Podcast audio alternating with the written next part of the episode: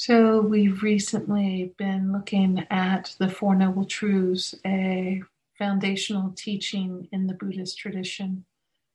The four truths are the first, there is this reality of suffering in life. The second, there's a cause of the suffering. The third, there is a way out of suffering. And the fourth is the path. We're currently on the second noble truth I want to start today with a very short story.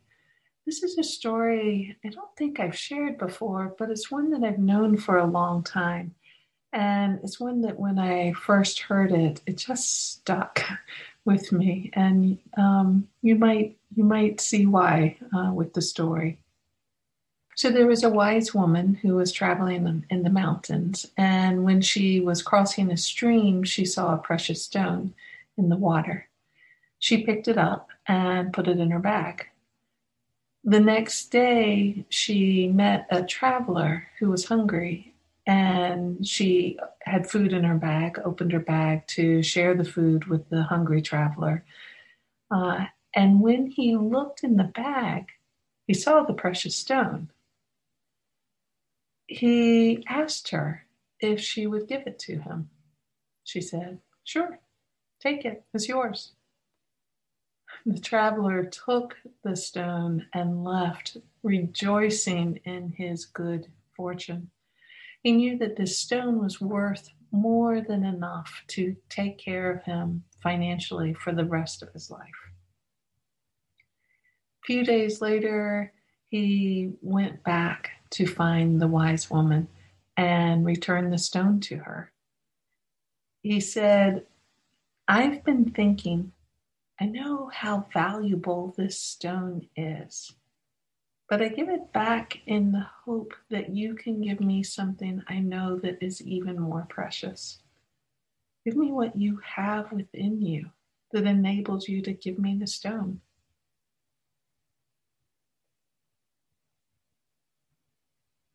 So, in the Four Noble Truths, the second noble truth is that the origin of our suffering is craving, clinging, trying to hold on. Clearly, the hungry traveler in this story gets this. He understands the true cost in terms of suffering, of clinging, even to something like a stone that could give him financial freedom for the rest of his life, still understood a deeper true cost of suffering if he was willing to give up that precious stone in exchange for learning freedom from that clinging.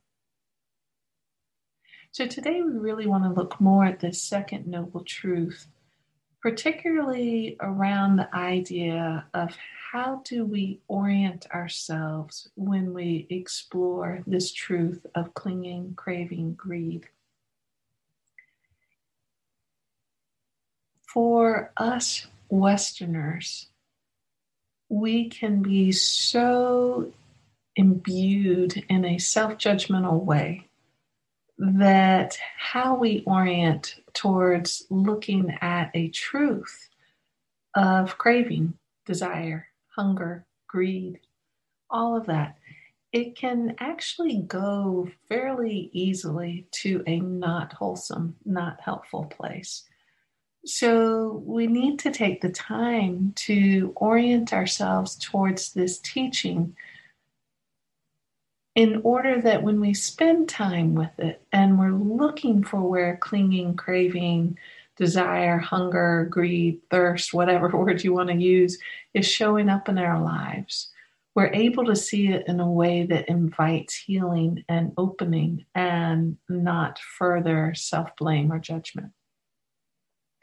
And I really um, know something about how this teaching can take us in the wrong way. I was a religion major in college many years ago, and I remember uh, I took a class on Buddhism, kind of very interested in in what this tradition could teach me about um, the mind and uh, found out about these four noble truths and was kind of excited to unpack them and understand them. And we got to the second noble truth, which was craving. I distinctly remember my reaction was, oh, yeah, of course. The idea of the second noble truth, our source of suffering being craving, just automatically begged the question and so, why do we people crave so much? And I knew the answer for me was, well, I'm a bad person. So, of course, I do this. I was saturated enough in self judgment to really not want to spend much time looking at all the ways I could further my guilt trip by highlighting my greedy, craving ways. I don't think I'm very unique in that. We hear craving in this culture and we think, yeah, there's a problem with me. So, how we orient towards looking at this teaching is really, really useful. There were two things that really helped me find a different orientation uh, and an orientation that was free of that not useful self judgment, and therefore began to shine a light of the freedom offered in this as a noble truth, uh, the sweet relief that is is held within this as a noble truth. The first thing that helped uh, is something I talk about a lot um, once I really began to understand the neuroscience of our survival minds and that fight, flight, freeze reactivity triggered out of fear, that helped me put this teaching into a different context and one that had a different kind of accessibility for me. I had a um, teacher many years ago uh, that I deeply respected. He was a therapist who worked primarily with kids with um, severe trauma issues. And I remember one thing he would do in all any any kind of presentation introductory presentation he he had, he always would show a picture of um, a four or five year old little boy who had this just intense expression on his face. And Brian would put the picture up and he would say, I'm going to tell you something about this little boy. And I want you to notice what happens in your body when you hear what I have to say about this little boy. And then he would say, Johnny is angry. There were oftentimes people who would even kind of laugh the idea of little Johnny being angry in the room. There were a number of people who would name that something in their body tightened and contracted against this four to five year old little boy. Then Brian would show the same picture and say, and now what happens in your body when I say this? And he would say, Johnny is scared. Virtually everyone could feel a shift from that defensive bearing bear against Johnny, bear protecting against whatever was going on for Johnny and his anger coming out. Feel this softening and this leaning forward and this accessibility of heart to meet Johnny, who had the exact same expression in both in both forms. There is something about our wiring that when we can understand a fearful place underneath an intense emotion, it allows the heart to be naturally accessible. It allows this kind of natural awakening of our compassion, of our tenderness, of our softening. The same is true around the idea of greed, of craving. If I can see a situation in my own self and be able to say something like, wow, this situation is triggering some fear in me. It's much easier for me to drop into an available compassion for what's present, which allows me to become available in a responsive, more responsive way to the situation. Much more palatable to my system than if I say to myself instead for the exact same situation something like, wow, look how greedy I am. That self judgment shuts things down instead.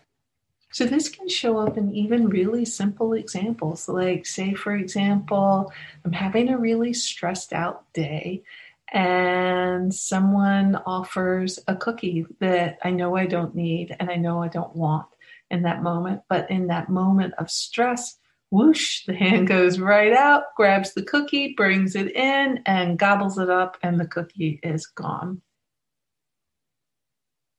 If I can connect that act of grabbing, craving, wanting, um, overeating, uh, if I can connect that act to an appropriate understanding of this as a really poor attempt at stress management, i.e., some sort of stress triggered out of some sort of fear of things not being the way I want them to be. If I can connect it to that, it is so much more useful than thinking instead, wow, I ate that cookie because I'm a really greedy human being. And there are actually people starving in this world. And what am I doing? I'm just gobbling up cookies instead. I can say absolutely, beating myself up has never actually made me deal better with stress. It has never actually made me more available to being in right relationship with people I care about and the world in a way that I care about. So, being able to see into an underlying le- level of fear or stress under any kind of craving, greed, uh, clinging, it really helps shift the focus in a way that makes our more resourced self available to dealing with the situation. So that's where the neuroscience was really helpful for me. What's interesting is when I came back to understand more about the Buddhist tradition, what I found is that there's another Buddhist answer as to why we cling it's very much in alignment with this same answer, with the same neuroscience insight. And it's fascinating. And it is not something that we talk about much in the West, not something that we really spend time looking at much.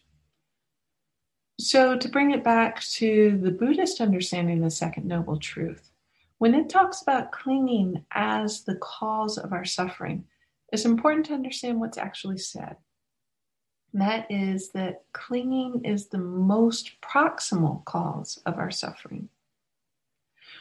What this means is that clinging is always the result of a myriad of underlying causes and conditions that, at the most surface level, are what are manifesting in, in this act of clinging um, or this reactivity of craving. It's not that craving just comes out of nowhere, it comes out of causes and conditions that lead to this craving. And the primal, the primordial condition underlying all craving is seen to be a hunger for ground in the midst of a basically groundless experience. We hunger for stability, to know that the things that we want in our life are stable and secure. And the reality is, there's nothing that lasts forever in this life. Everything is always changing. Impermanence is a reality of this life. So, if we haven't found a way to live with the fact of impermanence, with the fact that everything near and dear to us will change, including all that we love. If we haven't found a way to live with that truth, with some sort of compassion, with acceptance, with accommodation, with understanding, with a lot of wisdom, then fear is really at the heart of our existence. It is this ghost of permanence that we are constantly trying to chase after through our cravings um, for something, for a reality that doesn't exist and that we can never attain or get. This hunger for ground in the midst of a basically groundless existence is, is the ultimate cause of trying to hold on. And this has been compared to living with chronic rope burn, trying to hold on to what is ever slipping through our hands. And this is the essence of the second noble truth that trying to cling to a reality that doesn't exist is the cause of our suffering. Just want to pause for just a moment and say if this idea of hunger for ground in the midst of a basically groundless existence, if that is just too heady of an idea, just don't worry about it and toss it out it's a lot to contemplate. And at some point, maybe you'll come back to it and find it useful. If for right now, just learning about how clinging affects and uh, manifests in your own life, that's enough um, and really, really helpful. So, the last thing I do want to say about it, though, is again, this is one of those places where there's this remarkable symmetry between Buddhist psychology and modern neuroscience. Both point to a connection of our cravings being rooted in in fear. And if we can open ourselves to that understanding that deeper level of understanding we are naturally accessing the strength of the heart think for tonight, I really only have time for one more important aspect of clinging, and that is just to name that there's a real difference between wholesome longing and desire and unwholesome clinging and craving. They're not the same thing. And there's nothing about this teaching that ever says we should let go of all desires. Just to go back to that first story about the precious gem uh, it, it illustrates beautifully both sides of it. The hungry traveler at first wanted to grab on and cling to the gem. And then he woke up to that there was something about doing that that actually wasn't as sweet as a different possibility that he had witnessed in the wise woman. And what he found stronger than the longing for the gem was this wholesome desire to understand the freedom of the wise woman.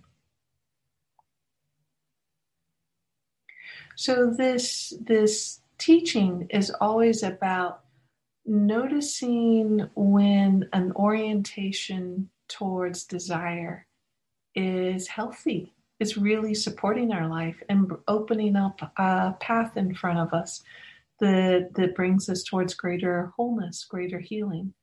and noticing where there's an orientation towards desire that is unhealthy, that is not supporting our life, not bringing good things in, in, into our path and our way.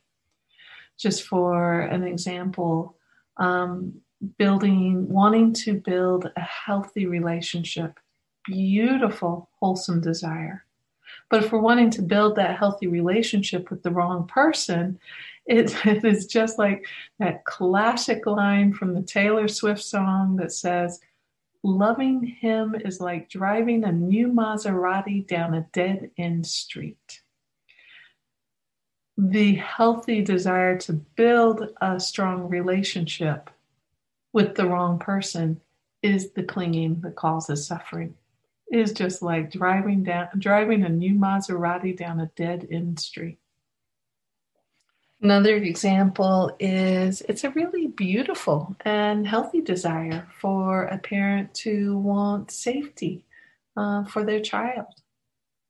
And we all know examples, and maybe we know some of them personally, uh, where a parent's desire for wanting to keep their child safe can get unhealthy and and and manifest as a sort of micromanagement that becomes smothering for the child um, and not useful.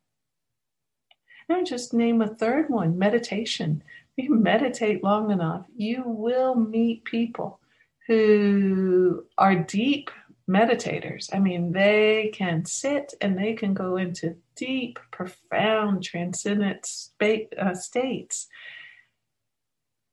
but they're doing it in a way that is at the expense of their life. The, the time on the cushion feels so good and becomes the, the hunger and the desire in such a way that their daily life starts to pay an unhealthy cost for trying to get back to that state. The desire to develop a meditation practice really beautiful. And even that can can turn to a place that's not useful. So all of this just reminds me of another old story of how monkeys used to be hunted according to this story so according to the story um, the hunter would take a large gourd and empty it out bore a small hole just the size for a banana to go in and a monkey's small hand to go into the gourd and then put a banana in the hollow gourd and put the gourd under a tree where the monkey um, lived. Monkey smells the banana, comes down, uh, and the monkey's hand can fit in through the small hole, grab the banana, but then the monkey can't get its hand out um, because the hand holding the banana is too big.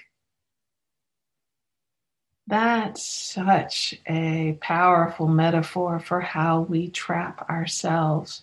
You know, looking even for the healthy thing. Nothing wrong with the banana. It's it's sustenance um, for the monkey. But there's a way we can even hold on to what is basic sustenance that actually is having the effect of trapping us nothing wrong with the desire in and of itself, but it's important to notice when clinging to a desire is now causing suffering. So, for this week, I really encourage you to explore more where clinging, craving, desire, greed is showing up in your life. And pay particular attention to what orientation of mind and heart you bring to that exploration. When you see clinging, is there kind of a knee jerk reactivity to go into self recrimination? Or is there an ability to look deeper into the roots underneath any act of craving and kind of understand the, the attempt and sometimes a tragic misattempt at taking care of a survival fear. Where is that unfolding, even in those little moments, even in those small places? And if you like the bigger questions, where is there a hunger for things to be solid when they're actually flowing and moving and changing? And where is that hunger maybe affecting suffering in your own life? what freedom might working with the reality of impermanence offer for you. So let's pause here for a moment. Just notice whatever's coming up for you in your own body, mind, heart as you consider this second noble truth of clinging as the most proximal cause of our suffering.